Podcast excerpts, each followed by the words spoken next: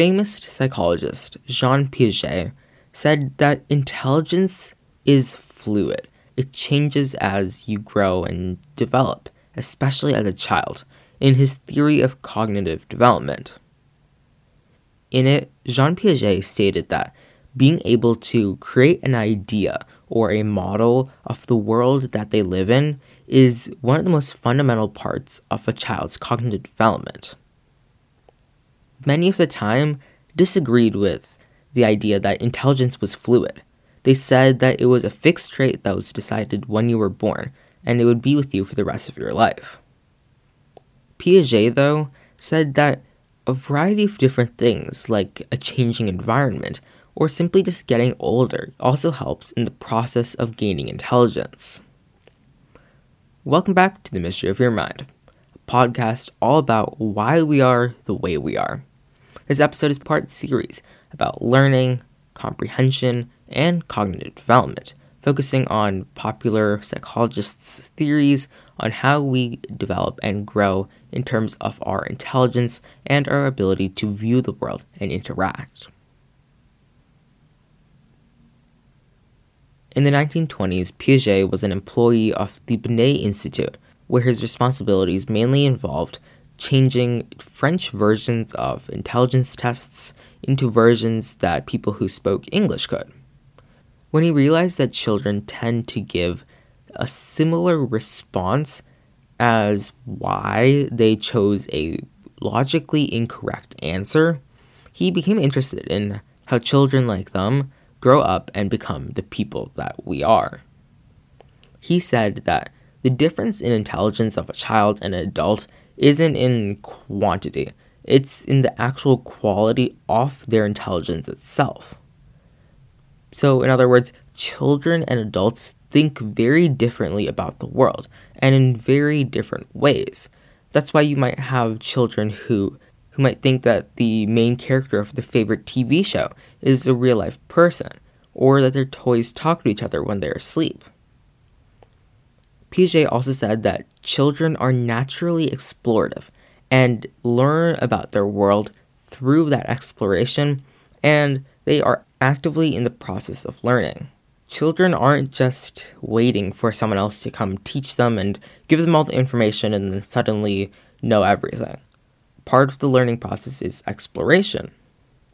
Piaget also suggested that in order to understand how a child reasons with itself and with the world, you have to see the world from their point of view.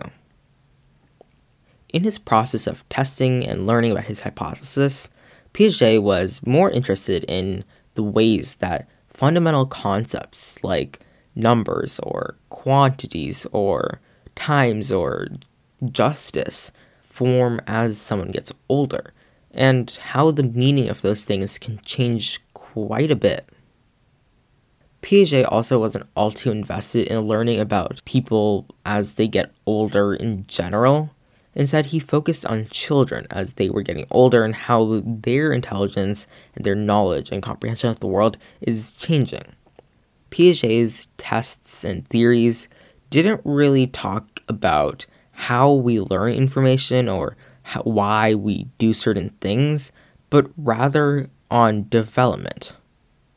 Piaget also suggested that there are sort of set in stone stages to development that can be measured qualitatively, and that as these stages progress, someone is able to increase the amount and the complexity of their actions, their ideas, their thoughts, and more. Piaget proposed four main stages the sensory motor, the pre operational, concrete operational, and formal operational stages. The sensory motor stage occurs between when you're born and to the age of two years old. In this stage, infants rely on their senses and therefore do certain actions like moving around in order to explore the environment that they're in.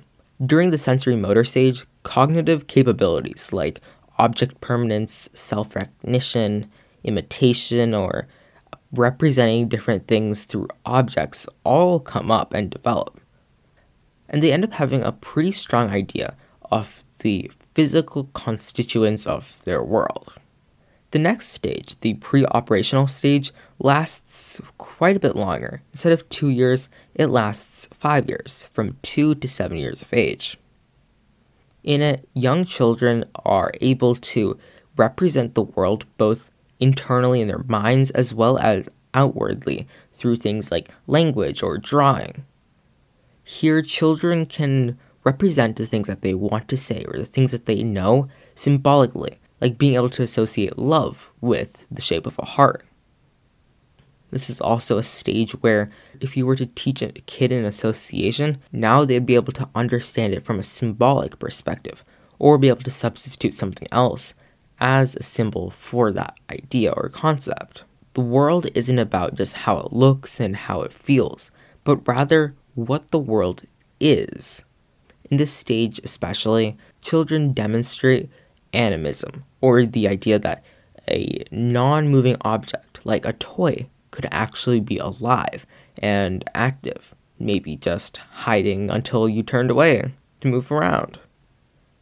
In Piaget's next stage, present in children from 7 to 11 years old, is known as the concrete operational stage, where children are able to think logically about the events that they see. Children also begin to learn of conservation, or that mass and volume can take up different shapes but still be one and the same. It can be a pillow that's been smushed or a toy that's been broken. Here, children are also able to reverse events and think back to what it was before. So, for example, if you scrambled an egg, they'd be able to think back and be like, okay, yeah, so it used to be a raw egg, but now it's a scrambled egg. They'd be able to connect a cooked egg with a raw egg. In this stage, children also begin to become less egocentric and care more about other people's feelings, thoughts, and opinions. Piaget said that the concrete operational stage was one of the major steps in a child's development because it's the change between logical and more just whatever I see in the world type of thought. It also means that children can now problem solve and think about what is going on in their world, in their lives, in their mind. When children reach the age of 12 and older, they enter the formal operational stage, where their ability to think and their ability to reason and process isn't necessarily connected to what they have perceived, what they will perceive, or what they are perceiving. They can think more logically about really abstract ideas like justice that can't simply be represented by a symbol or a word. Here, people can also justify their ideas and thoughts without needing straight up examples to know what they stand by and what they believe in. Also, in this stage, people can create hypothetical ideas or solutions to hypothetical problems and be able to see the logistics and weigh the pros and cons between things. In 1966, the UK government reviewed their primary education policies and how they were constructed, and they changed it quite a bit according to Piaget's theories on development. Piaget wasn't necessarily involved in education, and he didn't try to relate his theory into how you can educate children, but researchers, after looking at Piaget's work, have been able to apply his ideas into a school and learning environment. This review of primary education in 1966 resulted in the publication of the Plowden Report, and as a result of all this, Piaget has ended up becoming extremely influential in educational policy and teaching practice. I'd like to thank you for listening to the 19th episode of The Mystery of Your Mind. My name is Edward Thomas. Once again, this episode was part of a series on the views of famous psychologists on cognitive development. I'd like to point you to a few links in the description of this episode. I've added a link to my website to learn a bit more about myself and this podcast. I've also added a link to this podcast's Instagram. Please follow at The Mystery for Mind so you can get all the latest and greatest updates, sneak peeks, and so much more about this podcast and anything else that's happening behind the scenes. I've also added a link to my Patreon if you'd like to support me that way, as well as a Google form where you can give me some feedback and spark some conversation. I love to get to know what my audience loves to hear, what they don't like to hear, what their ideas for a new episode are, and whatever else you might have to say. Thank you again for listening to the 19th episode of The Mystery for Mind, and be sure to tell your family, friends, and whoever else you know about this podcast.